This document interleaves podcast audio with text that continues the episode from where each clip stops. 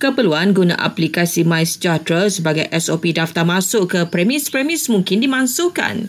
Berikut kenyataan Menteri Kesihatan Khairy Jamaluddin.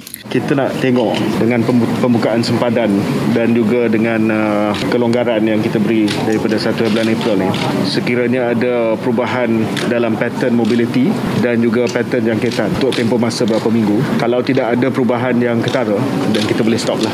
Baru-baru ini Persatuan Perubatan Malaysia MMA memaklumkan bahawa sudah tiba masanya SOP itu dihentikan susulan peralihan fasa ke endemik.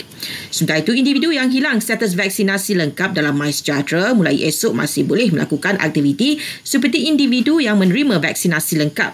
Ujar KJ, antara aktiviti yang dibenarkan ialah makan di restoran selain memasuki pusat beli belah, tempat kerja dan rumah ibadat.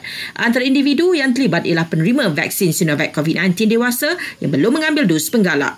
Sementara itu, kerajaan menetapkan kadar minimum polisi perlindungan insurans dan COVID-19 bagi pengembara luar adalah $20,000 Amerika.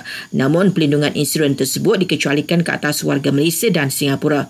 Dalam perkembangan perkataan, Johor jangka kira-kira RM400,000 ringgit Malaysia dan luar akan merentas negara ini dan Singapura dalam sehari bagi tempoh seminggu, sebaik pembukaan semula sempadan darat kedua-dua negara esok.